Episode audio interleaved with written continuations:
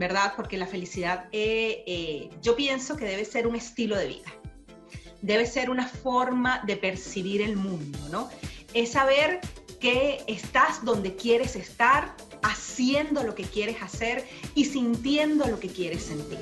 Eso para mí es la, la felicidad. Es calma, es sosiego, es satisfacción, es saber que van a venir cosas desagradables, porque así está hecha la vida, pero que tú vas a tomar de ello y vas a aprender de ello. Hola, mi nombre es Alfredo Devane y quiero darles la bienvenida a este episodio de Progresando Ando, que hemos creado con muchísimo cariño, con el propósito de contribuir en el progreso y la evolución de cada uno de ustedes en diferentes áreas de sus vidas. Como saben, nuestra misión es impulsar el poder del uno, uniendo fuerzas con los creadores de cambio, los visionarios, los perturbados con el status quo y con los que quieren coelevar a una región entera para despertar la conciencia, para que entendamos que unidos somos una fuerza imparable que puede transformar, desarrollar y hacer crecer a nuestros países hispanohablantes. Hola, bienvenidos a otro nuevo episodio de nuestro programa Progresando Ando. Mi nombre es Alfredo de Bagni, soy el anfitrión de tu programa Progresando Ando. También soy el director general de Progrivo y el fundador de la Academia del Progreso. Aquí les voy a hacer una pregunta a todos ustedes que nos están escuchando. ¿Te ha pasado que tus ideas te fluyen mucho mejor cuando las expresas en papel? Porque déjenme decirle algo, a mí me sucede. Es increíble. Cuando yo me siento a escribir, incluso a escribir mis posts en Instagram o cualquiera de mis blogs, cualquiera de las cosas, cualquier contenido que yo quiero generar y me siento y me empiezo a concentrar, es, es increíble cómo esas ideas empiezan a fluir. Pero ustedes sabían que las emociones también pueden llegar a escribirse y a expresarse, perdón, a expresarse muchísimo mejor cuando llegas a escribirlas. Pues sí.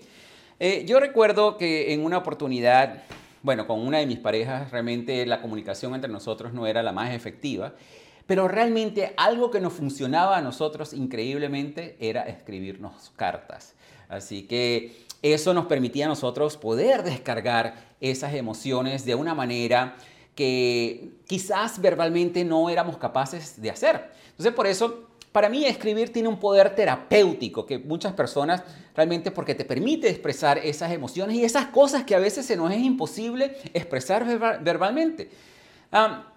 aunque bueno, ahorita vamos a hablar un poquito más de eso. Así que con esto nosotros vamos a aprender el día de hoy cómo puedes utilizar el poder de la escritura para liberar y depurar esas emociones e incluso cómo ayudar a sanar esas relaciones. Y justamente para hablar de eso el día de hoy es un placer para mí presentarles el día de hoy a nuestra creadora de cambio, nuestra visionaria, nuestra perturbada con el status quo y que está trabajando para coelevar a toda la región, Eliana Vázquez. Déjenme hablarle un poquito acerca de Eliana Vázquez. Eliana es escritora, ella es licenciada en letras o sea que ustedes pueden ver la relación allí, ¿verdad? Además de eso, es diseñadora instruccional, ella es guionista, bloguera y anfitriona del podcast.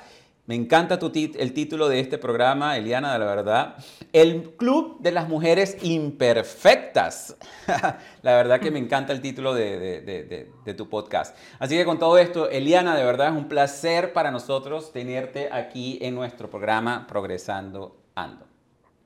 Hola, buenas noches, gracias. Bueno, buenas noches, buenos días, buenas tardes, sea cual sea la hora que nos estés escuchando. Gracias Alfredo y a todo tu equipo por esta invitación tan maravillosa. Estoy halagada, honrada y feliz de poder estar aquí hoy acompañándolos. Y bueno, hoy vamos a depurar nuestras emociones, ¿qué les parece? Excelente, excelente. La verdad que, Eliana, para nosotros es un placer tenerte el día de hoy porque como has visto, hemos tenido una una gran audiencia para el, live de hoy, porque las personas están muy interesadas en entender cómo ellos pueden utilizar la escritura para depurar sus emociones. Pero antes de que entremos en el tema, Eliana, a mí me gustaría, una de las preguntas que yo le hago a todos mis invitados en el programa es, cuéntanos un poco, ¿qué fue lo que te llevó a ti a hacer esta licenciatura en letras? ¿Qué fue lo que te llevó a ti a ser escritora? Y luego de que lo empezaste a practicar en ti, ¿qué te llevó a ti a enseñarlo a otras personas? Bueno, realmente yo no tenía ganas de ser escritora, o sea, no es que no tenía ganas, es una vocación que surge luego en mí. Yo siempre tuve eh, eh, la vocación, la misión de ser comunicadora, comunicar es algo que llevo en la sangre, ¿no? Sucede que termino, quería estudiar comunicación social, pero sabemos que en Venezuela como estudiar comunicación social es casi que como estudiar medicina, y termino estudiando letras y me apasiono definitivamente por esta carrera tan hermosa, llena de letras, valga la redundancia, y en el camino me descubro también como escritora. Sabes, eh, hace muchísimo tiempo, desde mi adolescencia, yo escribía poemas y yo pensaba, de hecho, que yo iba a ser poeta, ¿no? Pero entra uno en eso que llaman como la noche oscura del alma, en donde uno pasa por procesos críticos, procesos dolorosos de la vida, y allí me comienzo a refugiar en la escritura. Yo me mudo de Venezuela hace un poco más de 10 años y por supuesto que me enfrento cara a cara con la soledad, y así es como le puse el nombre a mi blog, Espacios de Soledad, me enfrento cara a cara con la soledad ella era eh, muy severa y muy dura conmigo misma, me, hacía sentir como que, como que yo no valía, como que empezaron a, salir todos los monstruos. Y yo decía, ¿cómo hago? ¿Cómo hago? O sea, estoy desesperada, no sé cómo salir, cómo, cómo, cómo me quito de encima todo este peso tan agobiante que la soledad deja en mí. Y entonces comencé a escribir. Bueno, si yo soy licenciada en letras, ¿qué tal si comienzo a escribir? Y comienzo a escribir, Alfredo, para liberar, ¿no? Liberar tanta angustia que había en mí, liberar esta soledad, este peso, este agobio, este, eh, eh, a mí la soledad me aturdía, ese silencio me aturdía y yo tenía siempre que poner música o distraerme con algo porque eh, yo sentía que me agobiaba, me agobiaba, me ahogaba. Entonces comienzo a escribir y yo que pensaba que iba a ser poeta, termino siendo una escritora de mm, de reflexiones, una escritora más reflexiva, más hacia el crecimiento personal, el desarrollo personal. Y aquí comienzo yo en mi mundo ¿no? de letras, pero desde el punto del desarrollo personal. Comienzo a descubrir el autoestima, qué significa el autoestima, por qué este, era una mujer que no me amaba, por qué me desvalorizaba, por qué era tan dramática, tan insegura, tan llena de perturbaciones, ¿sabes? Y me fui abocando hacia la autoestima, hacia el amor propio. Ok, ¿qué es lo que falta en mi vida? Ok, falta amarme, falta, falta valorarme. Y por allí comencé a escribir, comencé a dar eh, pasos, ¿no? Eh, a diría yo. Y luego me encuentro con el mundo de las emociones. Y el mundo de las emociones es, es espectacular, ¿no? Eh, somos emocionales, completamente emocionales. Todo el tiempo estamos viviendo emociones. En este momento yo podría estar nerviosa, pero también estoy eufórica, estoy, ¿sabes? Y seguramente en lo que termine esta conversación, Alfredo, entonces, bueno, yo tengo que ir a atender a mis niños, tengo que ir a, a lavar los platos. Entonces, toda esta euforia como que baja un poco y no podemos permanecer o sostener una alegría constante durante muchísimo tiempo. Y por eso es que el mundo de las emociones empieza a ser apasionante para mí. Empiezo a escribir sobre autoestima, sobre emociones, pero luego descubro el mundo de las sombras, de que estamos hechos de luces y sombras, porque yo decía, ¿por qué? Si tengo tanto tiempo escribiendo sobre desarrollo personal, si este es un mundo que me apasiona, ¿por qué sigo siendo tan dramática, tan insegura, tan celosa, tan, tan posesiva, ¿sabes? Tan impulsiva, todo esto. Y descubro que hay sombras y que está bien tener sombras, simplemente que lo primero que hay que hacer es reconocerlas, reconocer que tengo sombras, que no voy a aspirar a la perfección, no voy a llegar a ella hasta que yo no sepa que hay muchos roles dentro de mí moviéndose y que muchas veces la sombra, en mi caso yo digo que la de la inseguridad, ha tenido mayor, eh, ha sido como la que más peso ha tenido en mi vida, la que más ha tenido eh, influencia en la toma de decisiones, en la forma de involucrarme eh, con mis relaciones importantes de familia, de pareja, de, laborales o lo que sea, ha sido la inseguridad una gran reina en mi vida. Pero llego y la descubro y la, y la, y, le quito como la, la, la encaro, le digo, ok, ¿qué has estado haciendo todos estos años en mi vida?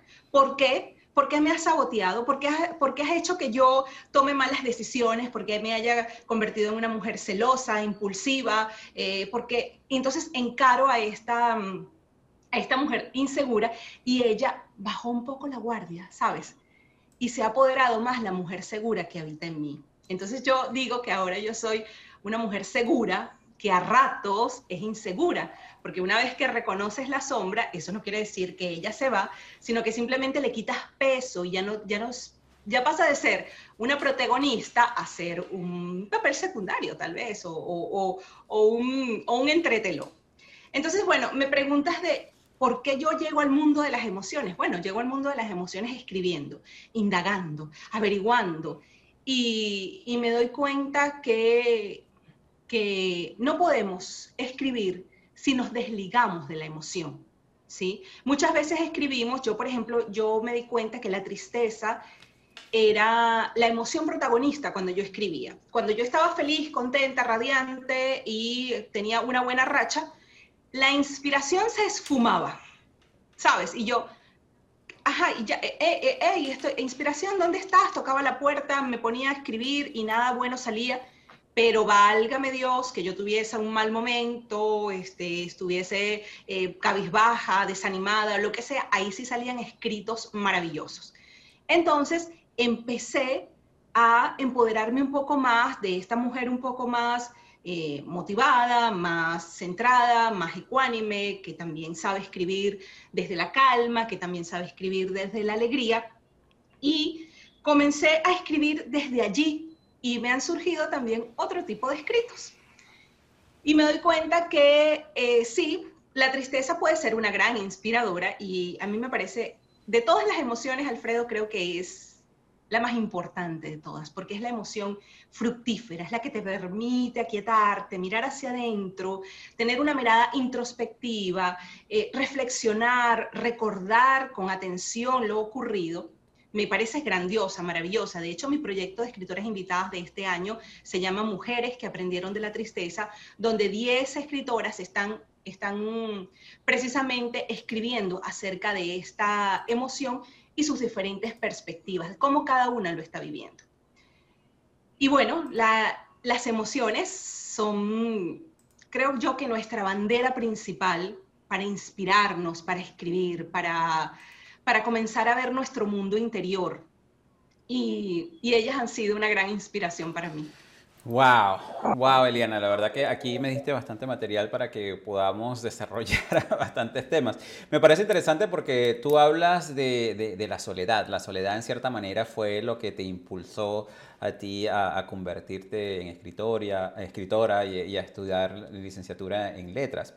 Y, y, definitivamente yo creo que muchas personas le tienen miedo a la soledad y porque realmente se les hace difícil poder mm, compartir con ellas mismas, porque el momento en que están en ese espacio de soledad, tienen que enfrentar todas esas cosas que tú acabas de, mencionar. Tienen que enfrentar tanto sus emociones como sus sombras. Entonces, a muy pocas personas realmente les gusta estar enfrente de sus sombras, o yo creo que a nadie le gusta estar enfrente de sus sombras. Pero aquí dijiste un par de cosas que son importantes, ¿no? Una de las cosas es que realmente tú empezaste a escribir para liberar. Y de eso justamente se trata el programa de hoy, cómo esa, liberación a través de la escritura nos, nos puede llevar a nosotros a depurar esas emociones. Y me encanta el hecho porque, vamos a estar claro, como tú lo acabas de mencionar, existen muchísimos tipos de escritores y tú te enfocaste más en la escritura a nivel de lo que es el desarrollo personal, ¿ok? Empezaste a entender un poco más lo que son las emociones, lo que son esas sombras y cómo a través de tu escritura tú puedes quizás inspirar a otras personas también a que hagan lo mismo. Y es lo que has estado haciendo también.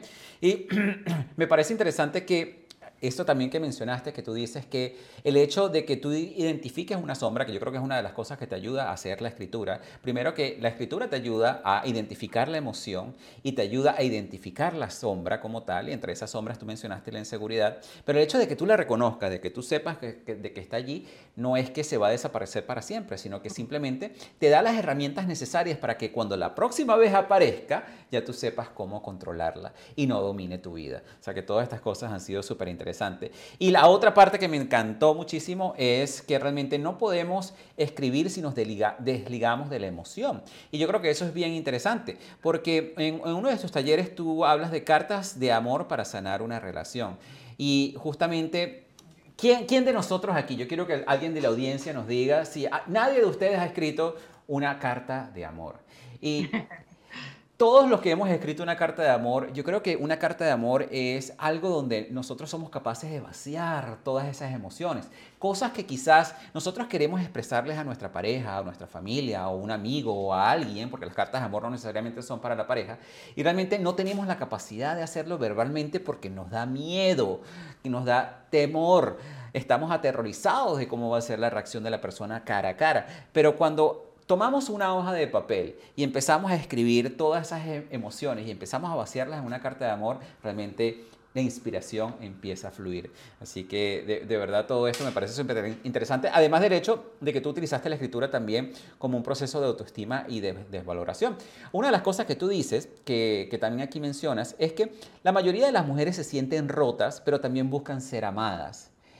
Y amar realmente es una, una, de esas maneras, de que es la mejor manera que nosotros podemos tener de, sentir, de, de, estar allí sin sentirnos víctimas de nuestras propias historias. Y, y, la verdad que eso es bien poderoso. Ahora, tú tienes un taller, Eliana, que es cómo escribir. ¿Cómo escribir te puede ayudar a depurar las emociones? Cuéntanos un poco, ¿cómo escribir te puede ayudar a depurar esas emociones? ¿Cómo te ha servido a ti? Eh, e incluso cómo escribir te puede ayudar a sanar esas relaciones del pasado. Bueno, escribir para depurar emociones es mi taller estrella, ¿no? Es un taller donde he ayudado a decenas de mujeres a ver su propia historia asomándose en el balcón de sus emociones, ¿sí? Y comenzamos a darle nombre a todo esto. De hecho, quien entra al taller comienza ya a, a formar o, estructurar su propio diccionario de emociones personal, ¿ok? Porque sabemos que el mundo de las emociones es muy amplio, pero tus vivencias, por ejemplo, Alfredo, y las mías, seguramente no coinciden en emociones porque tenemos eh, edades diferentes, hemos vivido en lugares distintos, experiencias diferentes y tal vez tú y yo tenemos dentro de nuestro bagaje emocional diferentes emociones. Y eso lo he comprobado a través de todas las participantes de mi taller cuando me entregan sus emociones, las emociones que van a trabajar durante el taller y todas son diferentes. Es una cosa hermosísima.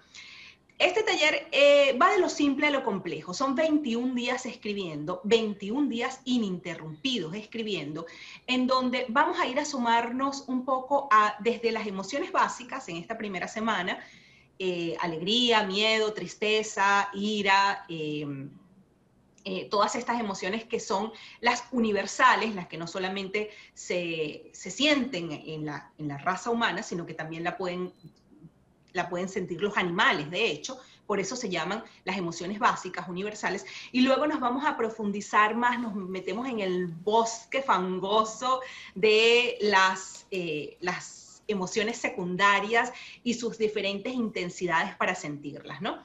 Es un taller precioso, en la tercera semana luego le escribimos cartas a las emociones y empezamos a, personificar a las emociones, a darle nombre, a decirle, por ejemplo, a la soledad lo que me hiciste. Hey, soledad, mira lo que me hiciste, ¿no? Mira la mujer en la que yo me convertí gracias a ti, por ejemplo, en el caso de que yo le escribiera una carta a la soledad.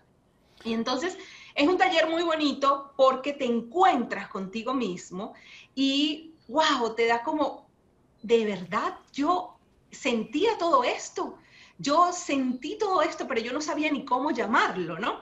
Y yo también tengo otro taller, este taller es gratuito. De por sí, antes de, antes de que comencemos con esa parte, te quería hacer una pregunta, porque definitivamente, bueno, para las personas que nos están escuchando también les tenemos una sorpresa. Y la sorpresa es que al final de este episodio les vamos a estar regalando un pase para que puedan participar en este taller con Eliana Vázquez. Pero ahora me gustaría profundizar un poquito más, es un poquito como para darle a las personas una breboca de, cómo funciona ese proceso y cómo a través de ese proceso nosotros podemos depurar las emociones. Uno de los procesos que tú tienes dentro de tu taller es justamente ese proceso de identificación de emociones, ¿no? Porque como dices tú, a veces tenemos toda esa gran variedad de emociones, pero no sabemos cuáles son. Háblanos un poco de cómo funciona ese proceso de identificar las emociones. Bueno, este proceso, el taller se divide en tres semanas. La primera semana identificamos las emociones, en la segunda semana reconocemos las emociones y en la tercera semana depuramos las emociones, ¿no? Identificar es importantísimo, Alfredo, porque muchas veces ni siquiera sabemos que eh, estamos sintiendo tristeza. ¿sabes? o que estamos sintiendo miedo, o cómo se siente el miedo físicamente hablando, o cómo hemos enfrentado a la ira, cómo hemos enfrentado la rabia. La inteligencia emocional propone dos cosas, reconocer la emoción y gestionar la emoción, pero yo no puedo reconocer lo que no conozco, ¿sabes? Una vez que yo, por ejemplo, te veo a ti, y yo digo, ah, mira Alfredo, si yo por ejemplo te veo en, otra, en otra plataforma que no sea Facebook, en Instagram, o me encuentro con un video de YouTube donde estés hablando tú, yo te reconozco, ah, mira, ahí está Alfredo. Pero ¿por qué te reconozco? Porque ya te conozco. ¿Qué es lo que pasa? Si no conozco a la emoción, no puedo reconocerla y al no reconocerla, por supuesto, no puedo eh, gestionarla. Y eso es precisamente lo que propone la inteligencia emocional Identificar significa voy a, adentrarme en mi mundo de emociones y le voy a comenzar a dar nombre, pero no nombre al azar, sino saber que esto existe y que yo por mucho tiempo he venido sintiendo, por ejemplo, una emoción que se llama melancolía y que yo muchas veces confundí con otra emoción que se llama tristeza y que yo quise evadirla porque no la comprendía. Entonces, lo que yo propongo es precisamente ampliar tu vocabulario emocional para de esa forma, luego, en la segunda semana, reconocer la emoción, ¿sí? Y empezar, como te digo, adentrarme en esos bosques fangosos de mi propia historia a través de las emociones que yo sentí, que yo sentí en todo lo que yo he vivenciado en mi vida, desde la infancia, que es donde eh, se instaura todas nuestras creencias y se instaura todo lo que eh, vamos a sentir en la adultez, hasta eh, lo que hemos creado nosotros en nuestras vivencias personales. Entonces, por eso es que te digo, identificar primero significa que yo le voy a poner nombre a esa emoción. Pero no, como te digo, no es que voy a ponerle un nombre, sino que voy a decir, ah, ok, es que esto lo que he sentido se llama envidia y voy a, y voy a darle nombre, está bien, estamos, estamos en una época, yo digo que la envidia está de moda, Alfredo, ahorita todos estamos en un proyecto, en redes sociales, mostrando nuestras maravillosas vidas y quien se va quedando atrás va sintiendo envidia. ¿Sabes? O sea, yo me puedo estar comparando con alguien o alguien se puede estar comparando conmigo y entonces estamos en una línea en donde puedo estar sintiendo envidia, pero yo siempre digo que tenemos la oportunidad de rediseñar una emoción y una vez que yo reconozco mi envidia, así como reconozco mi sombra, digo, sí, siento envidia por esta persona, pero déjame ver cómo puedo transformar esta emoción y yo al gestionar mi emoción, yo la puedo transformar en admiración. qué buen trabajo está haciendo este chico Alfredo con todo su equipo y en su podcast Progresando Ando y me gusta. Y sí, he sentido envidia, pero esto ya lo identifico y lo gestiono hacia una admiración, para que la emoción no me domine a mí, sino que yo sea la que participe con la emoción. Entonces a eso me refiero cuando hablo de identificar la emoción. No, y definitivamente es un proceso que es muy importante porque es como lo que tú dices, uno, uno, no puede cambiar algo que no sabe que está fallando.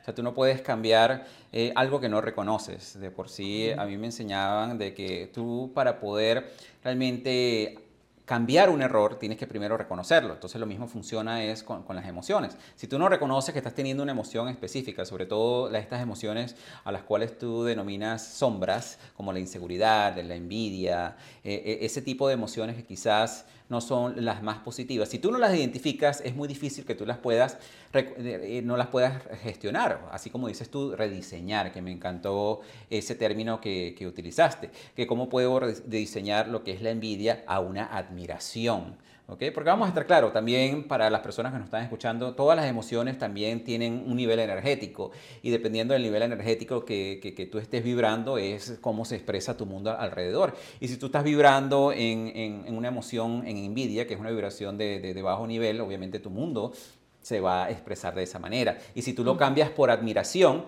realmente lo que estás haciendo es elevando tu vibración y por ende también estás transformando tu mundo alrededor. Tú justamente durante ese proceso de, identificación de emociones también tienes lo que es la parte de buscar las emociones que ya nos comentaste un poco, pero también hay una parte bien interesante del contenido que tú tienes ahí y me gustaría que habláramos un poco de eso, porque es importante no distraer la tristeza, porque tú hablas allí que es importante no distraer la tristeza. la tristeza ella está allí sentadita, Alfredo, sentadita, siempre esperando a que tú la tomes en cuenta. Todos, yo digo que todos estamos tristes de alguna forma, todos. Tenemos a alguien que se fue, alguien que murió, un trabajo que perdí, un país donde yo me mudé, eh, un, ser querido que no he vuelto a abrazar, eh, sabes, eh, perdí algo de mí misma, de mis cosas personales, de mi forma de ser, le hago el duelo a la infancia de mis hijos, sabes, todos llevamos dentro una tristeza. Y me parece, como te dije al principio, es una emoción muy importante porque nos permite reconocer realmente qué es lo que estoy sintiendo desagradable dentro de mí. Distraer las tristezas significa que no está en mí. No la tengo, yo soy una persona feliz, alegre, maravillosa, nada me afecta. Yo, yo llamo a esas personas los falsos positivos.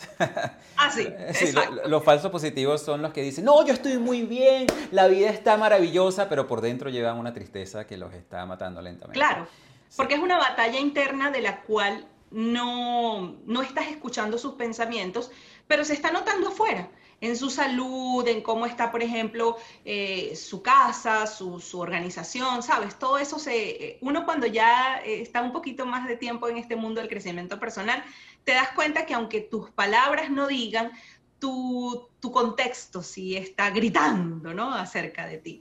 Y yo pienso que todos tenemos un poquito de tristeza, todos tenemos un poquito de tristeza porque todos hemos pasado por situaciones difíciles, por eso estamos en esta vida, por eso tenemos este cuerpo, porque nosotros vinimos a este mundo, encarnamos, porque tenemos cosas que sanar, cosas que solucionar y eso amerita cuotas de tristeza. ¿Ok? Y es una de las emociones a la que más le huimos, por ejemplo, en nuestra cultura latinoamericana, en donde siempre estamos enfocándonos en lo chévere, en lo nice, en, que la tenemos que pasar bien, en que si, por ejemplo, me quedo sola, ¿verdad? Y me veo al espejo y, y me acuerdo que estoy triste por algo. Lo despisto. No, no, no, no, déjame llamar a mi amiga, este, no vea algo en Netflix, no, no, no, déjame meterme en las historias de Instagram, ¿sabes? Yo tengo que distraerla, distraerla. Bueno, eso, eso sería la manera más, más, en cierta manera, sana de hacerlo, quizás con distracciones en redes sociales, con distracciones en, televisión, pero vamos a estar claro, muchas personas también distraen la tristeza a través del el alcohol, a través de las drogas, a través del sexo, a través de muchísimas otras cosas, ¿no? Entonces, definitivamente eh, es importante ese proceso de, no distraer la tristeza, sino reconocerla. Uno de mis coaches eh, me, pareció súper interesante la manera como él lo pone. Él dice que la tristeza tú la tienes que ver como un compañero que de repente llega y te visita, está allí. Y tú lo ves y lo reconoces y dices, hola tristeza, ¿qué tal? ¿Cómo estás? Y la tristeza te saluda de vuelta, hola, muy bien todo bien por aquí. Y es tu compañero que está allí en ese momento, en ese momento que estás sintiendo esa emoción, obviamente está de compañero, pero llega un momento en que ya no la sientes y la tristeza se va. Entonces, definitivamente es parte de este proceso de reconocer, identificar las emociones y, de saber que tienes esa tristeza, pero más allá de eso, y yo creo que es algo que te puede ayudar la escritura, es a reconocer por qué tienes esa tristeza. Claro. Quizás fue que, mira, sí, definitivamente se te murió un familiar hace un tiempo y no has querido desahogar esa emoción o no conseguiste el trabajo que querías y no has querido desahogar esa emoción porque muchísimas, muchísimas personas tienden a represar sus emociones, ¿no? Fíjate que aquí tenemos un comentario súper interesante de Ellen, Isabel, gracias Ellen por tu comentario. Ella dice, me encantaría que le dieras aquí tu retroalimentación, ella dice, soy escritora frustrada. Yo creo que en cierta manera todos, todos nosotros tenemos algo de escritores frustrados. Levanta la mano. Exacto. Entonces ella dice que desde muy niña escribía y en su adolescencia fue su mecanismo de defensa para gestionar sus emociones. Mira que estuvo bien interesante porque estamos justamente hablando de este tema. Sin embargo, la, la frustración empieza a sacar raíz en mí porque el tema y la estructura para escribir libros y ahí se quedó. O sea que ella no logra saber que ¿Qué es lo que no la deja avanzar en algo que la apasionaba tanto? Yo creo que estos le llaman como, lo, ¿cómo se llaman los, los bloqueos de escritores, no? Sí, pero yo tengo una respuesta muy bonita para eso. Mira, una cosa es escribir para depurar y otra cosa es escribir para publicar. ¿sí? Yo comencé escribiendo hace más de 10 años para mí misma.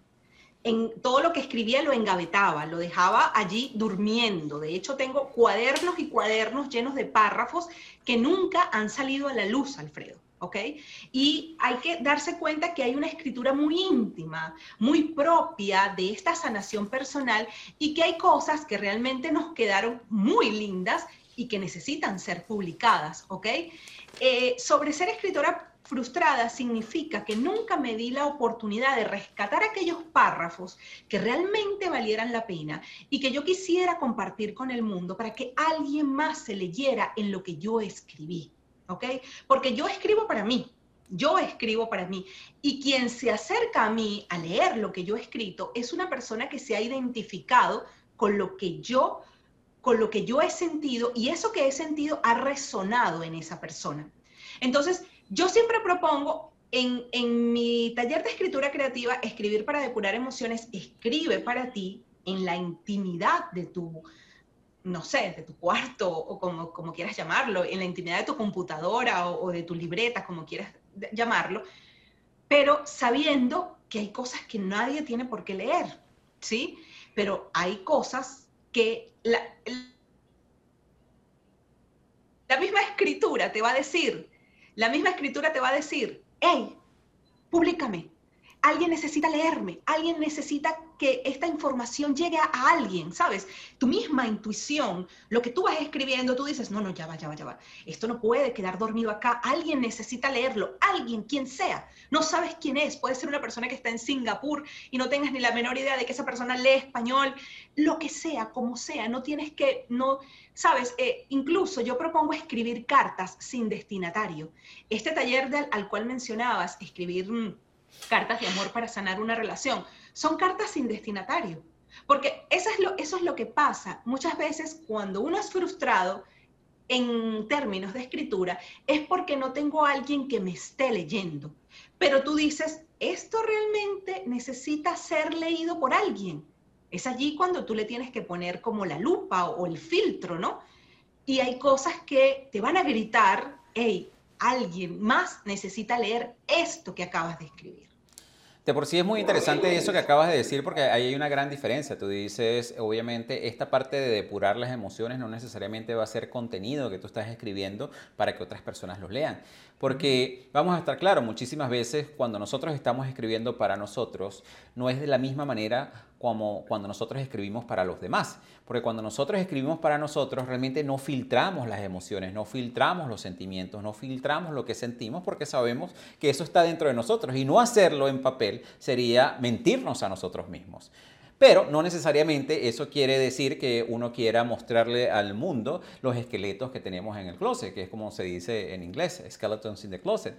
Y, y, y, y si estuviéramos escribiendo para depurar emociones, pero lo estuviéramos haciendo con el propósito de que otras personas lo lean, obviamente no saldría de la misma manera. Entonces quizás, Ellen, esa es una gran clave que te acaba de dar aquí Eliana, de que posiblemente tienes que hacer como ciertas adaptaciones a esos escritos si tú quieres que parte de esos escritos salgan a, la luz pública, si así lo deseas. Y además de eso, aquí vamos a estarte comentando más adelante ocho ideas geniales para llevar a cabo tu proceso creativo de escritura. ¿Ok? Vamos a estar hablando un poquito acerca de eso. Entonces, conversando un poquito más acerca de este proceso de depuración de emociones, Eliana, me parece súper interesante esto que acabamos de hablar, sobre todo de la parte de no distraer la tristeza. Eh, tú también hablas de, de felicidad. ¿Qué es la felicidad para ti y cómo la podemos escribir y cómo la podemos eh, expresar en papel? Bueno, déjame decirte que se me hace más fácil hablar de la tristeza que de la felicidad. Por lo mismo que te estaba diciendo que la tristeza ha sido una gran protagonista al momento de escribir, ¿no? La felicidad o la alegría, ¿verdad? Porque la felicidad eh, eh, yo pienso que debe ser un estilo de vida. Debe ser una forma de percibir el mundo, ¿no? Es saber que estás donde quieres estar, haciendo lo que quieres hacer y sintiendo lo que quieres sentir. Eso para mí es la, felicidad. Es calma, es sosiego, es satisfacción, es saber que van a venir cosas desagradables, porque así está hecha la vida, pero que tú vas a tomar de ello y vas a aprender de ello. La felicidad es saberte cada día un poquito más conocedor de ti mismo. Es, un, es es caminar de regreso hacia tu casa interna, sabiendo que hay veces en que el camino va a estar iluminado y, lleno de flores, pero hay veces en que va a estar muy oscuro y tenebroso, pero que igual tú vas a pasar por ese pasillo oscuro, ¿no? La felicidad es saberte, es recordar quién eres, porque nosotros eh, nos hacen un lavado de, memoria al llegar aquí, perdona que me ponga como un poco espiritual y, metafísica, pero nos, nos, hacen como un lavado de memoria y olvidas quién eres y tienes que, el, eh, la vida es como ese, ese rompecabezas en donde vas uniendo las piezas y cada pieza te va recordando quién eres realmente, hasta que llega un momento en que cuando estás armando el, el y, está todo así como que dices, wow, ya va, ya va, ya va, me faltan como unas 80 piezas, pero ya le estoy viendo mejor la perspectiva a todo esto, ¿no? Yo creo que yo estoy en ese momento de mi vida, es saber que tienes luces y que tienes sombras y que las abrazas, que eres una, que puede ser yo puedo ser una mujer muy simpática, pero también puedo ser muy odiosa y antipática y abrazo mis partes. ¿Sabes? Que puedo ser muy amable, pero también puedo ser muy irreverente. Abrazo mis partes. Es, es saberte, es conocerte, es recordarte, es caminar de regreso a ti sin tanto juicio. Es, no sé, la felicidad es tan grande y es tan, eh, y muchas veces la vemos como un destino, pero no es un destino. Carlos Fraga lo dice, la, felicidad no es el, destino, es el camino, y todos los días caminamos hacia ella. Lo que pasa es que por estar inmersos en nuestros problemas cotidianos, en las deudas, en los hijos, en, en, en la pandemia, en todo lo que está ocurriendo, entonces nos dispersamos. Pero tal cual como tú dijiste, la tristeza te, simplemente te dice que la saludes, hola tristeza, tú la saludas y ya ella se va. Igual le pasa la felicidad, es reconocerla, porque a veces te pasa tan deprisa por el frente que ni cuenta te diste que ese día fuiste feliz, que tu hijo te sonrió y esa sonrisa te hizo un clic importante para que una, algo dentro de ti encajara en un momento de felicidad.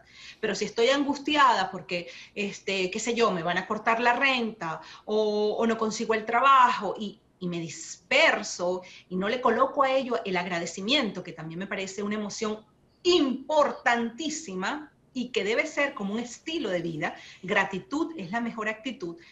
Si yo me disperso de la felicidad, entonces también la voy a distraer, Alfredo, y no me voy a dar cuenta que diariamente ella llega y se toma el café conmigo que ella diariamente este, me abraza cuando eh, tengo mi cobija y, sé que estoy debajo de un techo y que tengo tantas posibilidades, pero si no me doy cuenta de ello, entonces no me puedo dar cuenta que a diario soy feliz. Wow.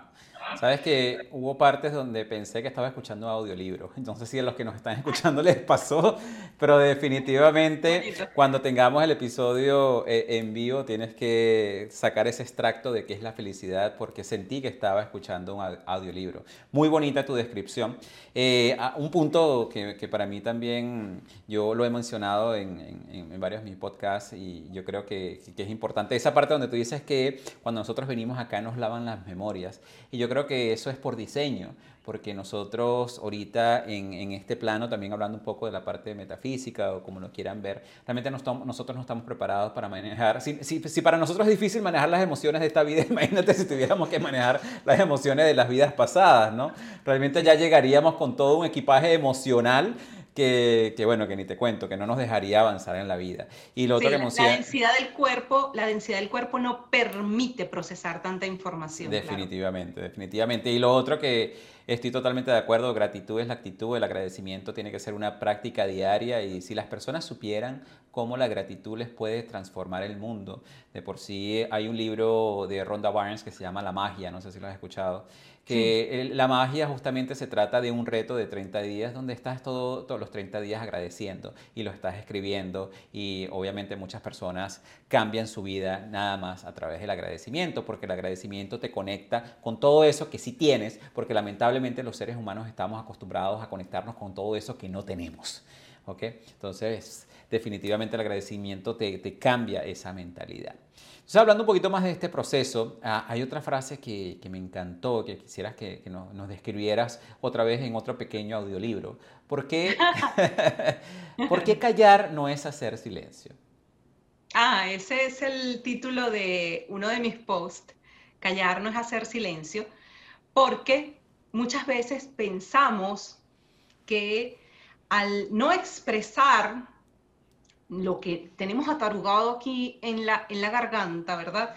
Al no expresarlo, pensamos que lo estamos callando. Pero nuestro cuerpo y nuestra actitud y nuestro eh, lenguaje corporal lo está gritando. Además, mi espejo, ¿quién es mi espejo? Mi espejo es mi pareja, mis hijos, mis padres, mis amigos, mis hermanos, mi compañero de trabajo, quien sea, está allí diciéndome, ¿verdad?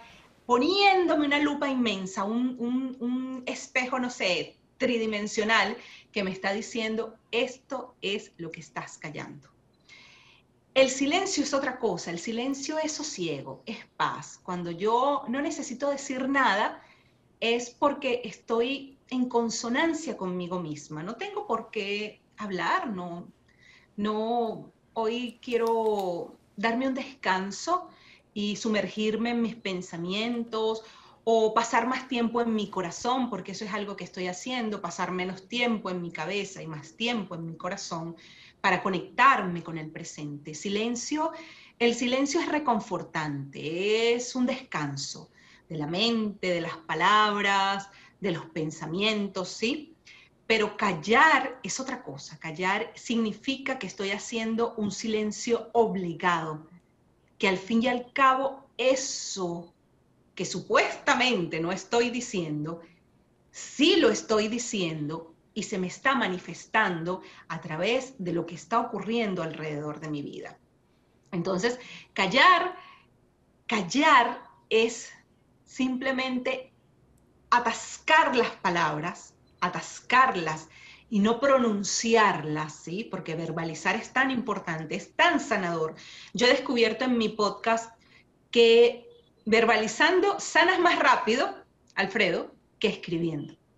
Me he dado cuenta, verbalizando pero no todos tienen la capacidad, por ejemplo, de sentarse aquí frente a una cámara y decir, hey, yo soy una mujer insegura, dramática, celosa, eh, compulsiva, impulsiva, ¿sabes? Impaciente. No todo el mundo tiene esa capacidad, pero cuando ya tú lo dices con naturalidad, hasta te luce bien. Tú dices, oye, mira, ella lo dijo y, y allí no lo callé, lo expresé. Pero cuando yo callo, que soy una mujer insegura, y que también tengo mis rasgos de dramática, entonces vengo para acá y soy quien no soy. No, no hablo desde la autenticidad, sino a través de cualquier máscara que yo me ponga para que ni tú, ni tu audiencia, ni, ni, ni, ni la gente que voy a invitar de mi parte sepan que yo soy insegura ¿sabes? Entonces yo no quiero, déjame maquillarlo, déjame, déjame taparlo, no quiero que la gente sepa que soy insegura, ni que tengo estos defectos en mí, entonces termino siendo quien no soy y la autenticidad se escabulle, se va. Y cuando no hay autenticidad, por supuesto, eso se nota, eso se nota. Entonces callo cuando no quiero que se sepa, cuando quiero minimizarlo, cuando quiero taparlo, maquillarlo. Y hago silencio cuando me reconforto, cuando sé que no tengo nada que decir, no porque mi opinión no valga, sino que simplemente también sé ceder y sé, y sé que la palabra del otro también es importante. y, es muy importante eso que nos comentas porque sí, definitivamente hay diferentes maneras de expresar y, y, muchas personas piensan que a lo mejor callar es hacerle un favor a, a, las personas porque dicen, bueno, no, no, no quiero conectar a las personas con mi drama. Bueno, y, quizás sea cierto, pero definitivamente el callar no necesariamente significa hacer silencio para ti, sino hay otras maneras en las cuales tú puedes expresar tus emociones sin necesidad de expresárselas a otras personas, a través de la escritura, por ejemplo, que es lo que estamos conversando acá. Que esa es una manera de no hacer silencio porque te estás expresando verdaderamente. Y, y me encanta la parte donde tú hablas de la parte de la consonancia. En el momento en que nosotros empezamos a callar, empezamos a represar, y en el momento en que nosotros empezamos a represar, empecemos, empezamos a expresar todas esas emociones a través de nuestra salud, a través de nuestro cuerpo, y dejamos de estar en consonancia con nosotros mismos. Entonces, es justamente todo esto que nosotros estamos aquí hablando. Mira, aquí tenemos varias escritoras que nos han dicho otros conceptos de lo que son la felicidad. Ale, Ale Marisol Luna nos dice, felicidad para mí es estar en paz conmigo, tranquila, disfrutando de todo lo bueno que tengo. Ellen Isabel nos dice, felicidad es saber vivir con todo lo que la vida te entrega. Muy bonito. Eh, Alma nos dice que felicidad es estar bien con ella misma. Y Isabel aquí nos dice que la felicidad es estar tranquila conmigo misma, con Dios, con lo que hago y con lo que soy. Es estar en contacto permanente con Dios. Saber que aunque pase por situaciones difíciles, sé que siempre saldré fortalecida porque la vida es así. Qué bonito, qué bonito. Para que ustedes vean, cada uno de ustedes tiene ese potencial. Todos somos escritores. Eh, y porque Todos. Yo, siempre digo que nosotros somos los escritores de nuestra propia vida porque nosotros decidimos qué tipo de vida queremos llevar. Y hay un punto muy importante para cerrar esta parte aquí de, depurar las emociones a través de la escritura, para que le demos a las personas rápidamente ocho ideas geniales para llevar a cabo tu proceso creativo de escritura. Eh, ¿Por qué tú dices que somos lo que escribimos? Yo digo somos lo que comemos, porque me encanta la parte de, la alimentación, pero jamás había escuchado somos lo que escribimos. Sí, somos lo que escribimos porque definitivamente cada palabra que surge de ti viene de tu subconsciente, de quién eres realmente. Yo propongo, Alfredo, que la escritura se haga mano eh, olvidémonos un rato de escribir en el teclado del computador y de eh, escribir en nuestros teléfonos. Lápiz y papel, señores. Lápiz y papel, porque cuando tú escribes hay una conexión impresionante entre tus pensamientos y la mano, que vas así como por tu hombro y la mano y llega acá. Y allí se desborda todo lo que realmente eres. Por eso es que yo digo que somos lo que escribimos, porque cuando escribimos, desde la autenticidad y desde esa búsqueda interna, florece tu yo, florece quien realmente eres. Pero te tienes que dar permiso, Alfredo, te tienes que dar permiso, no, no escribir para seguir tapando cosas ni para maquillar, o sea, es realmente dejar que el subconsciente aflore. Fíjate que hay tú sabes que algo que es interesante, y perdona que te interrumpa aquí en, esto, Eliana, es que cuando tú escribes para ti, yo, desde mi punto personal, quizás a otras personas no les pasa lo mismo, es muy difícil engañarte a ti mismo porque cuando tú estás escribiendo esas líneas, tú internamente sabes que lo que estás escribiendo no es verdad. Tú lo sabes. Internamente tú sabes que eso que estás escribiendo no es, lo que estás expresando en papel realmente no es lo que estás sintiendo. Y eso muchas veces pasa cuando estamos escribiendo para otras personas y es muy difícil hacerlo cuando estás escribiendo para ti. No sé cuál es tu opinión con respecto a eso. Bueno, lo que te iba a decir es que Julia Cameron, en, en, su libro El Camino del Artista, ella propone hacer las páginas matutinas, ¿no? Estas páginas matutinas donde te sientas a diario, que sea lo primero que hagas eh, al levantarte, ¿no?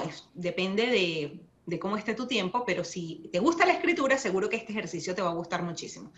Te levantas y lo primero que haces es llenar tres páginas, Alfredo. Tres páginas que en esas tres páginas recién abierto tus ojos, allí escribas todo lo que se te ocurra, todo lo que venga en ti. Incluso si no estás inspirado, describe la habitación donde estás sentado, cómo estás vestido, cómo te estás sintiendo, o simplemente escribe, no tengo nada que escribir, no estoy inspirado, o lo que sea. Y de repente el subconsciente se asoma, ok, la mente no está contaminada de los cientos y cientos de pensamientos que tenemos a lo largo del día y él se asoma y empieza a manifestarse por medio de la mano. Y allí comienzas a escribir. Y llega un momento en que tú dices, wow, yo escribí esto. Y como tú dices, no me logré engañar esta vez, ¿sí? No me logré engañar y entonces pude realmente, empecé a sacar cosas de mí que ni yo mismo sabía. Ni yo mismo sabía que esto estaba guardado en mi interior, pero tiene que ser un ejercicio diario y consciente, que por lo menos lo hagas por unos 90 días, ¿no? Para que empieces realmente a buscar ese yo interno que está escondido detrás de ese, de ese montón de máscaras que te creaste para adaptarte, para que te aprueben, para sentirte perteneciente, para que te valoren, para que, bueno, para que te amen, ¿sabes? Eh, todas esas máscaras que creaste dentro de ti las vas quitando y comienzas a escribir. Es cierto que cuando escribes para otros, me ha pasado, por ejemplo, que me dicen, Eliana, escribe un post colaborativo para mi blog. Entonces, claro, me tengo que adaptar primero a cuál es la temática de ese blog, qué está pidiendo esta persona de mí y seguramente al escribir el 100% de mi autenticidad no se vaya a ver reflejada. Y eso hay que tener muy claro. Pero como bien te dije hace rato, hay que diferenciar cuando yo escribo para mi intimidad, para mi proceso de escritura íntimo, y cuando yo escribo para que otros me lean. ¿Qué tanto quiero que los demás sepan de mí? ¿Ok? Esto también tienes que ver. ¿Qué tanto quiero que las otras personas sepan de mí? Y esto es algo que nos pasa mucho cuando comenzamos a escribir en nuestros blogs, porque empezamos a, a decir, ¡Ah! ¿y si me lee mi mamá? ¿Y si me lee mi pareja? Y si me lee mi jefe y si mi hijo, que ya es grande, que ya es adulto, lee la persona que yo fui antes de tenerlo a él, ¿sabes? Entonces empezamos como a escribir con cuidado para no herir susceptibilidades y empezamos, y ya cuando, cuando hacemos ese, ese filtro, porque otros nos van a leer, se pierde muchísimo eso auténtico que hay dentro de nosotros. Por eso yo propongo siempre como escribir, para depurar y escribir para publicar. Son dos procesos distintos. En la publicación siempre va a haber algún maquillaje, siempre va a haber algo bonito, algo que quieres resaltar y que seguramente no va a reflejar 100% quién tú eres.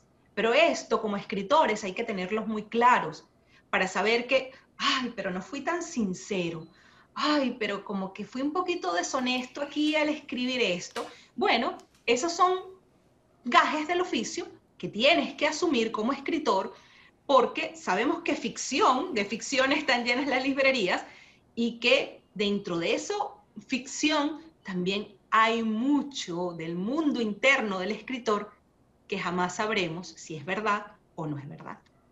Así es, así, es. Wow, qué interesante, qué, qué, bonita manera de cerrar esta parte de depurar las emociones. Así que tú, bueno, tú recuerdas que antes existía una práctica, que de por sí se lo enseñaban más a las niñas que a los niños, que era llevar un diario.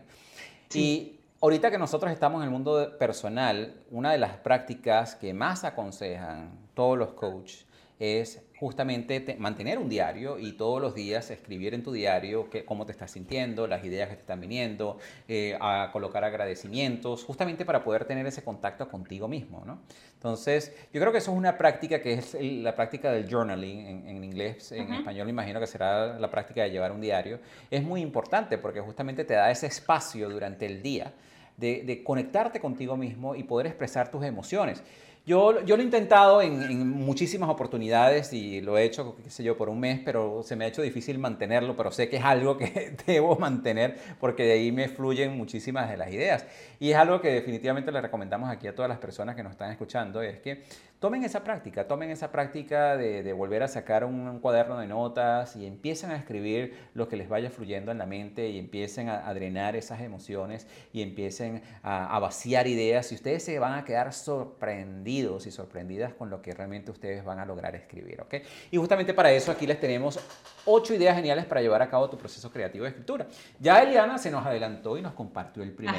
Ah, sí. y el, el primer tip es escribir a mano, porque como ella dice, es una extensión de ti mismo, definitivamente. Aunque déjame decirte, a mí me encanta escribir a mano, pero a mí también me fluyen muchísimo las palabras en computadora. Bueno, yo, yo fui program soy programador en cierta manera, yo fui programador, obviamente yo soy capaz de escribir muy rápido en, en computadora pero este, también me fluye igual en computadora como me fluye en, a mano. Pero dinos por qué un poco más, por qué es importante escribir a mano. Bueno, yo creo mucho en la escritura artesanal en esa que haces con tu propia letra. ¿Y si tienes la letra fea, cómo haces? Bueno, hay, hay, hay, jarrones que son muy lindos y jarrones que son eh, exóticos. gracias, gracias. No, bueno, yo, yo, en mi caso, en mi caso yo hice caligrafía Palmer, me forzaron a hacer caligrafía Palmer, o sea que mi caligrafía es totalmente Palmer. Pero es, es impresionante porque hoy en día eh, muy pocas personas escriben a mano y si tú te pones a ver, ah, incluso hay muchos niños y en las escuelas como todo es por tablas y por computadoras y por celulares, se les hace difícil escribir a mano. Es una práctica que definitivamente tenemos que volver a rescatar, a rescatar sí, totalmente. Ok. La segunda, la segunda idea genial para justamente llevar a cabo tu proceso creativo de escritura es hazte amiga de las frases. Háblanos un poco más acerca de eso. Ay, esta me encanta. Esta me encanta. Lo que pasa es que como escritores queremos armar textos completos, queremos armar párrafos y queremos este, eh, escribir un, un post de mil palabras de un solo golpe, ¿sabes? De un solo tirón. Pero yo soy muy amiga de las frases. Yo por ejemplo, cualquier cosa que me surja, la escribo.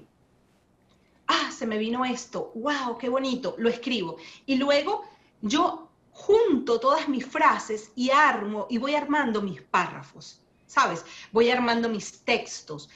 Y esto es una idea genial porque eh, como escritores queremos como sentarnos y desbordarnos y que nos salga todo, pero no siempre es así. No siempre es así, ¿no? Y, muchas veces uno se compara, wow, mira este escritor como sacó su libro en ocho semanas y yo tengo diez años y no he escrito, pero ni siquiera el primer capítulo de mi libro. Entonces, vamos a empezar por escribir frases, vamos a empezar como por rescatar esas ideas geniales que van saliendo de nuestra mente y no dejemos que se vayan. Yo siempre recomiendo tener una libretita o algo o en tu note de tu, de tu teléfono. Ay, esto qué genial que me vino. Cha, lo anoto qué bonito esto que se me ocurrió, lo anoto. No dejes que nada se escape, no dejes que nada se escabulle. Mira, yo soy muy creyente de que las ideas andan viajando, que ellas andan viajando y ellas se te asoman, ¿verdad? Pero después se van. Y entonces, si tú no me tomaste en cuenta, otra persona creativa sí me va a tomar en cuenta. ¿Sabes? Cuando a mí me surgió lo del podcast, el Club de las Mujeres Imperfectas, yo dije, esto es, esto es. Y yo le dije al universo, universo, ya va, ya va, ya va, ya va, ya va. En esta semana voy a estar ocupada, pero yo voy a hacer el podcast. Espera, no te lo lleves, no te lo lleves, no se lo dejes a otra persona. Yo lo voy a hacer, yo lo voy a hacer. Entonces empecé a notarlo. Yo sabía que yo estaba full esa semana y que iba a tener unos días muy atareados, pero iba notando, esto quiero hacer, este va a ser el concepto de mi podcast, esto va a ser, iba notando como frases sueltas y de allí surgió una idea maravillosa, una idea que ahora tiene más casi 80 entrevistas dentro de mi podcast, que surgió en una madrugada en donde yo estaba trabajando y, y yo dije, esto es, lo rescato, no lo dejo ir y luego lo termino de organizar, luego le doy estructura. Pero si llega una, una idea fabulosa a tu mente, no dejes que se vaya, porque posiblemente dentro de una hora no te vas a acordar de ella. Definitivamente. O sea que me parece súper cómico porque a mí siempre me han encantado las frases y de una manera u otra a mí me fluyen las frases. Entonces, ¿qué, sucedía? Antes de yo este, entrar en este mundo del desarrollo personal, yo tenía mi cuenta de Twitter y mi cuenta de, Facebook y frase que me llegaba, frase que yo posteaba. Frase que me llegaba, frase que yo posteaba. Y esto te estoy hablando que fue un proceso como de, de ocho años.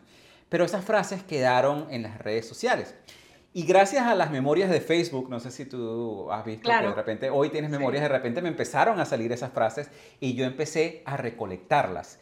Y empecé a recolectarlas y cuando vi, tengo, o sea, tengo frases y frases. Y si tú ves en mis redes sociales, en Instagram, yo posteo frases. Y justamente todas esas frases han sido frases que me han llegado a mí de propia inspiración. Y junto a esas frases, entonces les escribo el copy que va con las frases, que es desarrollando un poco más ese pensamiento. Y eso definitivamente es algo que te, que te desarrolla ese proceso de escritura. La otra... La otra idea que tú tienes aquí para llevar ese proceso eh, de escritura es lee y relee. Sí, Primero lee mucho, lee a otros autores, lee sobre lo que te gusta, eh, de lo que vas a escribir, lee para ver quién está eh, escribiendo eso mismo sobre lo que tú estás desarrollando, pero también lee y relee lo que tú has escrito. No, no escribas y ni siquiera le apliques ni corrección gramatical, ni, ¿sabes? O sea, también lee a otros autores, pero también léete a ti mismo. Es igual cuando hacemos el podcast escúchate, ve si tienes muletillas, si estás repitiendo frases, si contaste una misma historia durante tres episodios seguidos. O sea, es aplicar un autocriterio es aplicar este, una revisión hacia adentro para ver cómo estás llevando a cabo tu proceso creativo. Eh, si te fastidia leer a otras personas o si incluso te fastidia releerte a ti mismo, entonces esto de la escritura como que no es para ti, porque leer y releer no solamente aplica a escribir lo que otros están haciendo con relación a la temática que tú estás desarrollando, sino a saber que un texto que has escrito se puede transformar muchísimas veces y que tienes que tener apertura a que eso que has escrito puede cambiar de forma cuantas veces sea necesario porque la relectura así lo ha considerado. Esto tal vez suene un poco perfeccionista, porque soy perfeccionista, pero en mis cosas, ¿no? Pero este, eh, siempre es bueno no solamente aplicar una primera lectura, varias lecturas a tu propio trabajo. Y que definitivamente es importante porque como dices tú, empiezas a revisitar esas cosas que tú has escrito y a veces te sorprendes que tú hayas escrito esas cosas. Yo escucho muchos de mis podcasts de nuevo cuando, cuando yo tengo una, una persona de mi equipo que las, está, que las edita y, siempre me toca volverlos a escuchar y hacer unas revisiones. A veces digo, wow, yo dije esto, wow, yo dije aquello. Y es súper interesante porque te quedan esas ideas. ¿no? Otro, otra de las ideas geniales que tú nos compartes aquí es disfrutar el proceso. Háblanos brevemente de eso. Claro, es que la escritura es, la escritura como todo proceso creativo es de disfrute. Si tú escribes por obligación o escribes por, por obligación, creo que dije obligación dos veces, si lo escribes por, mm, porque no, porque no, es, no te satisface, sino como por entregar una tarea, no, la escritura tiene que ser un lugar donde tú te refugias, donde tú te escondes del mundo, donde tú es, tu bosque personal, ¿sabes? Y tiene que ser algo que realmente te apasione. Si no estás disfrutando del proceso, la escritura no es para ti. Qué interesante, ¿no? definitivamente tienes que tomar ese, ese, ese, es un espacio para uno, ¿no? Que definitivamente tenemos que disfrutar, tenemos que, que, conectarnos en ese momento. A mí, a mí me encanta, me encanta muchísimo escribir. Eh, el otro, la otra idea genial que tenemos aquí, que es la idea ya número 5, es no esperes la inspiración. Muchas, muchos de nosotros realmente nos quedamos allí sentados esperando que nos lleguen esas ideas, pero realmente a veces no llegan. Tú dices, no la esperes. Cuéntanos por qué. No esperes a la inspiración. La inspiración te encuentra trabajando. Esa es una, es una frase trillada. Y este, si yo espero a que esas ideas lleguen a mí, o que esa idea que se me ocurrió el viernes llegue a mí hoy martes más desarrollada, no, eso no va a pasar. La inspiración te tiene que encontrar trabajando. Así no, en ese momento no tengas nada que escribir. Simplemente escribe cómo fue tu día, este, cómo está, como te dije anteriormente, describe la habitación donde te encuentras en este momento, qué ves frente a ti, obsérvala en una ventana, qué, quiénes quienes pasan frente a ti, o vete a un parque, vete a un lugar donde puedas estar en silencio contigo mismo, pero también tengas oportunidades de observar. Y la observación te ayuda mucho a que llegue la inspiración. Si estás siempre como en el mismo lugar, ¿verdad? Eh, escribiendo en el mismo cuarto, en, el mismo, en el mismo espacio, que ya llega un momento en como que te aburre, entonces muévete, empieza a cambiar de lugar, vete a un parque, vete a una biblioteca, este, escribe en el metro, no sé, comienza a, eh, te llevas a un cybercafé o a un Starbucks, no sé, vete a un lugar donde tú sepas que tu creatividad se va a mover porque has cambiado de lugar. Y cuando cambias de lugar, posiblemente allí estará la inspiración tomándose un café y dice, wow, mira, ahí está Eliana voy a sentarme con ella en la mesa y me voy a tomar el café con ella. Y que definitivamente cuando tú empiezas a generar ese movimiento, entonces empiezas a generar esa emoción y de ahí empiezan a fluir las ideas. Si tú esperas que llegue ese momento, a lo mejor ese momento nunca va a llegar, ¿no? Otra de las ideas que tú nos comentas aquí, que es la idea número 6, es no corrijas nada. Pero me imagino que será el primer borrador, ¿no? Porque ya después cuando lo quieras publicar o algo, sí debes corregirlo. Ah, claro. Que eh, este, ese, ese va como en contracara de ley y relee, ¿no? No corrijas nada en el sentido de que eh, hacer este primer borrador o este primer encuentro con la escritura, o por ejemplo cuando te llegan estas ideas, escríbela, cha, cha, cha, cha, le escribes, le escribes, le escribes, y luego, cuando te pases al, paso de leer y releer, allí sí le haces como una corrección, corrección de estilo, corrección gramatical, corrección estructural, estructural, de cohesión, de coherencia, ok. Pero en este momento, cuando ya estás, supongamos que estás en este café, la inspiración te vio, mm, ahí está, voy a sentarme con ella. Entonces, wow, inspiración, ¿cómo estás? Comienzo a escribir. Y si le empiezo a decir a la inspiración, ay, ya va, espérate, es que esta coma no va aquí, yo creo que debería moverla para acá, es que tal vez este párrafo está muy largo, o ¿qué te parece si... No, no, no, no, no, no. En, en un principio no pienses en eso. En un principio simplemente desborda tu creatividad en tu proceso de escritura. Luego, luego corriges. Pero en ese momento propio de, de, iluminación, escribe y ya, eso es lo que recomiendo en este punto. No, y definitivamente es importante porque yo me he dado cuenta que cuando yo empiezo a escribir y me empiezo a devolver, a corregir un párrafo, a corregir una palabra, o en ese preciso momento, se me va la inspiración. no, bueno, no se, no se me va, es como que se me va la idea y el flujo de ideas que estaba teniendo en ese momento. Y yo sé internamente que el texto no me sale igual de como me estaba fluyendo en ese momento que me detuve a corregir un error. El siguiente, que es el número 7, es me, llega a la cabeza este dicho del apuro solo queda el cansancio. Entonces tú nos dices en esta idea genial número 7, escribe lento, no tengas prisa. Ah, sí, ese me encanta. Y ese va muy unido con disfruta del proceso, ¿sabes? No tengas prisa, porque muchas veces queremos es... También como nos acostumbramos a ese ritmo universitario en el que teníamos que entregar ensayos y trabajos y como que nos acostumbramos a escribir así como que apurados, rápido, tengo que entregar. No, el proceso creativo es lento, es de degustación.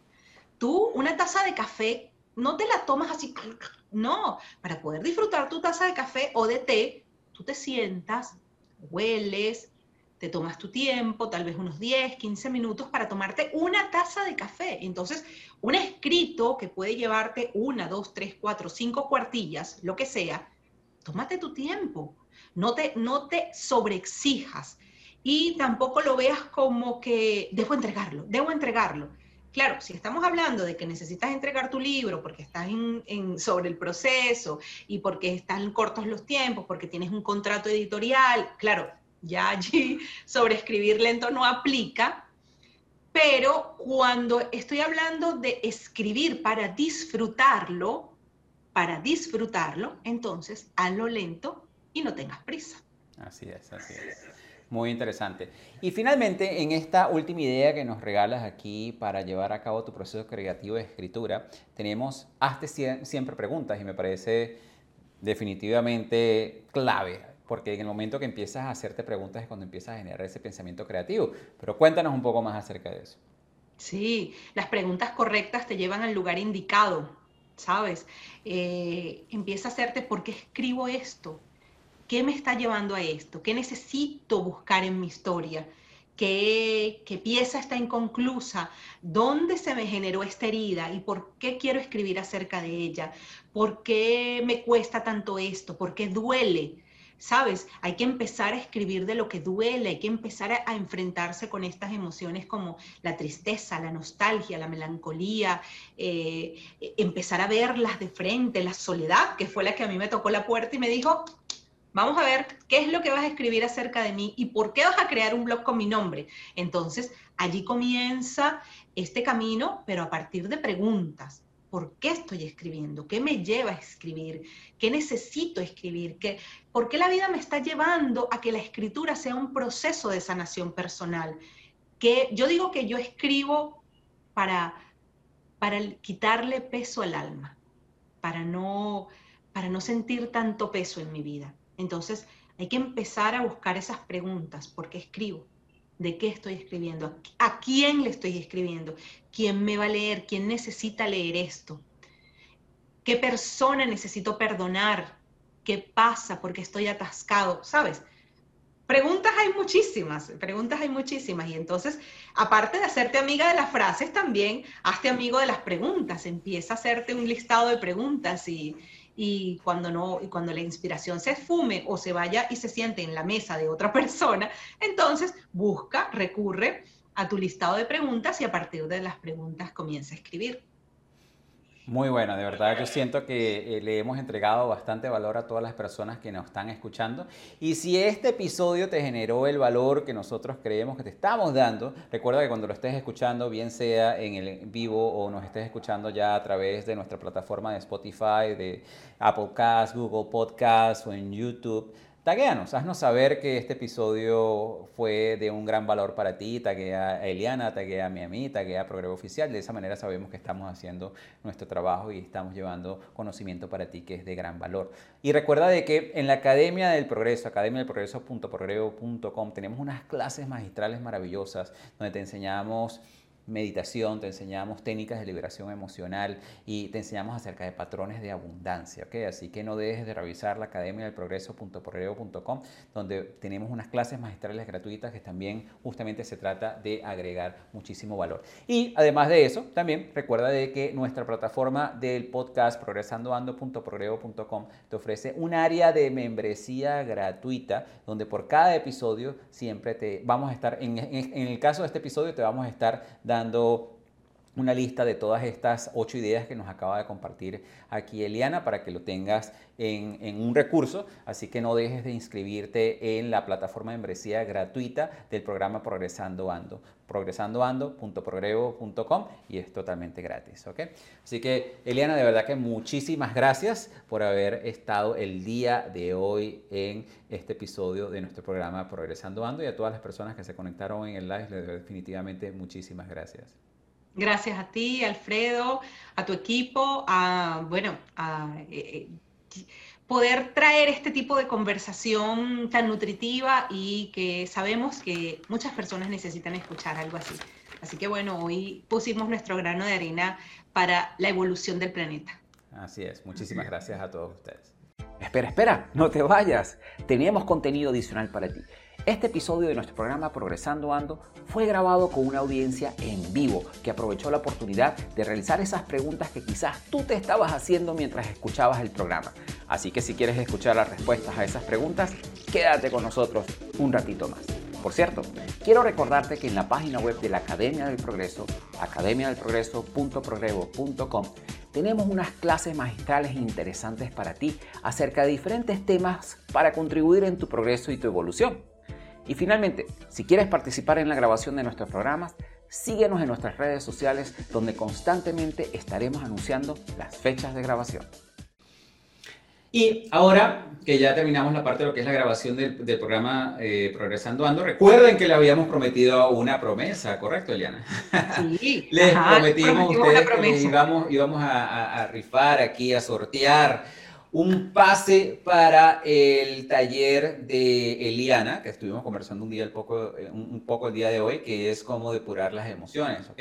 Así que vamos a hacer una... E, esta, esta manera de sortearse la, se la voy a copiar a Arturo de los Ríos, que estuvo en un programa con nosotros, eh, y me parece súper interesante su manera de sortear. ¿Tienes un papel y un lápiz por allí, Eliana? Papel y lápiz, papel y lápiz. Para que venga de ti, para que venga de ti. Un papel y lápiz dentro de ti. Mientras estás haciendo eso, me gustaría leer algunos de los comentarios de las personas que tenemos aquí en, en, línea. Eh, Miriam nos dice, me encanta leer, a mí muchas veces me sorprende, obviamente, a mí también me sorprende muchísimo. Eh, Miriam, no te imaginas. Nancy Flores dice, la caligrafía no interesa porque cuando escribes para liberar, estás escribiendo para ti, ni ortografía ni redacción. Simplemente se plasma lo que sientes y te está haciendo daño. James Penback lo recomienda como psicoterapia, definitivamente. Justamente sí, de, sí, definitivamente, y de eso se trata lo que estamos conversando el día de hoy. Se trata justamente de empezar a depurar esas emociones. Isabel nos dice, yo rescaté la escritura a mano gracias a Eliana. Eliana, inspiraste a una persona que, que, que volvió a escribir a mano. Isabel estuvo en, mi, estuvo en mi taller. Qué bueno, qué bueno. Aquí tenemos a Miriam también que nos dicen que eh, me pasó y mi madre descubrió algo que había sucedido en mi infancia. Sandra Patricia Rendón nos dice, Julia Camerón es muy buena, tengo dos libros de ella, sé que Sí, ajá. Interesante. Eh, Nancy nos vuelve a comentar, la escritura manual es liberación del alma.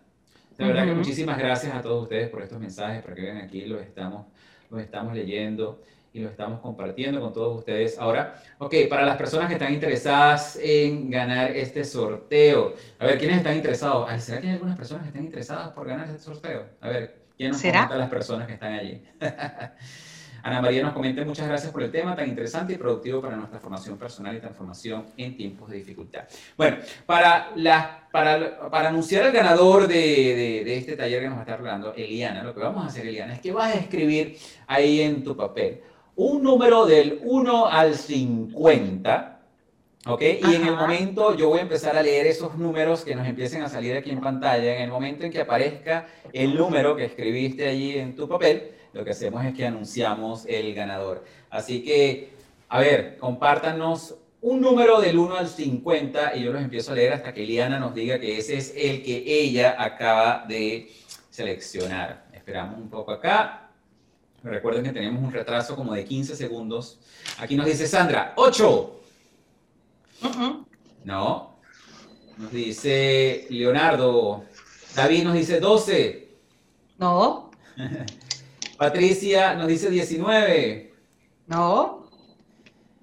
A ver, Ellen nos dice 27, Ana 45, Yané nos dice 33, Lili nos dice 45, Sandra nos dice 46, Sandra nos dice 24, Ellen 11, Yané ya dijiste 33, Leonardo 45, Rosario 7, Silvia 26, Reggie 50, Soledad 27, Sandra 32, Yané otra vez 33, Nancy 6, Sandra 1, Ellen 3, Semi 18, a Yané le encanta 33, Sandra Patricia 20, Lili 31, Helen 15, Graciela 20, Ana 50, Seni 25, Sandra 2, 17 nos dice Yané, Rosana nos dice 16. Eh, no, Rosana nos dice 2T, eso no es un número, Rosana.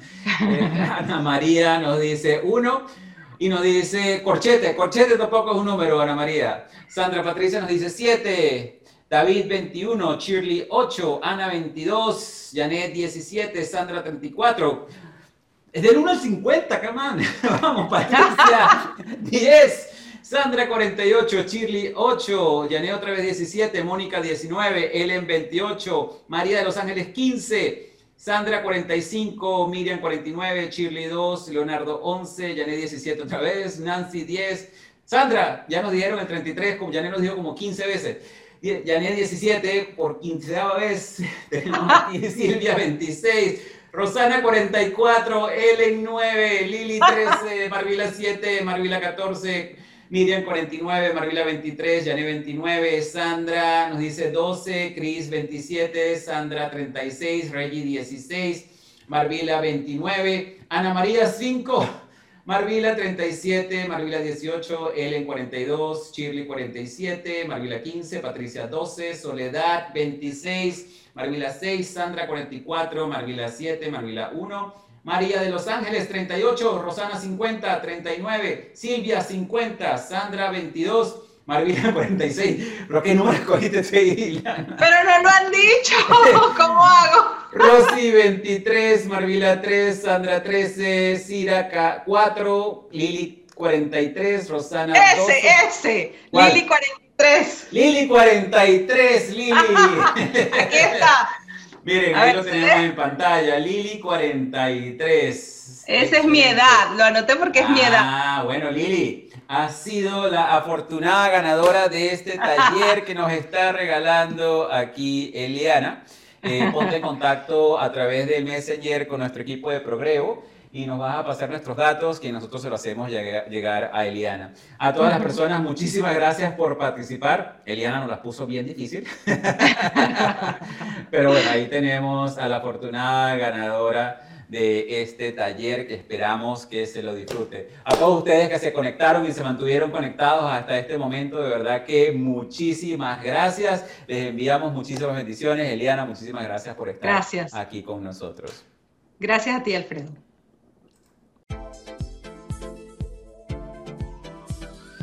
Y así hemos llegado al final de este interesante episodio de nuestro programa Progresando Ando.